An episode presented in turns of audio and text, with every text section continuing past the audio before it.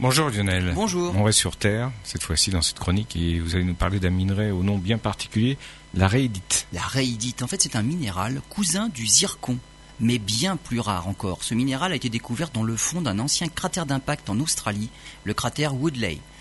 Cette découverte peut remettre en cause la taille estimée du cratère. On l'estimait entre 60 et 120 km. Il est difficile en fait de mesurer précisément le diamètre du cratère Woodley parce qu'il est maintenant recouvert de nombreuses couches de sédiments.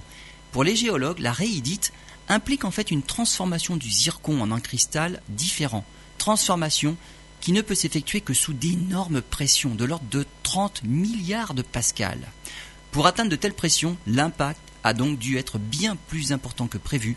On estime maintenant la taille du cratère à plus de 100 km, ce qui en fait l'un des cinq plus importants sur Terre. Avec si peu de grands cratères, la en fait est extrêmement rare sur Terre. On estime que la totalité de la formée dans l'histoire géologique tiendrait sous un ongle.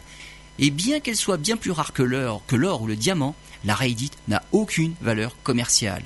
Elle n'a de valeur que pour les scientifiques et même une valeur inestimable.